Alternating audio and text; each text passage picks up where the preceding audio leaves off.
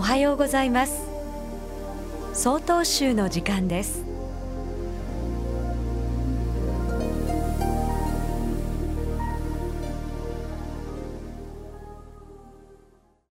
おはようございます。札幌市小龍寺長谷太閤です。ゴールデンウィークを迎える高時節。札幌は桜の開花とともに桜だけではなく百花爛漫と言えるほど色とりどりの花が競い合うかのように咲き始め地球上の生きとし生きる者の躍動を感じ私たち人間も心が自然とワクワクするそんな一年の中で最も良い季節となりました。特に私たちの住む北海道は春夏秋冬の四季が言葉のごとく見事に当てはまるのは世界中の中でもごく稀だそうです。当たり前に住んでいる私たちにとってはそれが慣れ合いになっていますが違う地域に住む人たちからはなんと恵まれた環境の中で暮らしているのかと羨ましがられ一方で住む我々から見れば、冬は寒いし、長いし、大変だと愚痴るのです。知らぬ間に欲を追い求めているのです。その欲が厄介であり、思っているだけでも、いつの間にか雪のように降り積もり、やがて欲に振り回されて、大切な何かを見失っていくのです。大自然に目を向けましょう。もっと大きな物差しで、世の中を観察すると見方が変わってくるのです。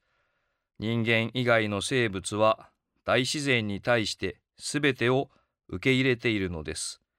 今咲いている花一つとっても勝手に咲くのではなく厳しい冬の間コツコツと養分を蓄えつぼみを育て春の光や暖かさを受けてやっと花を開くことができるのです。花は大自然の恩恵を受けなければ咲くことができないことを悟っている。花だけではなく他の生物も悟っている。人間だけが一番大事な本質を見過ごしている。なぜなら人間だけが大自然の恩恵を当たり前のように受け止めがちだからです。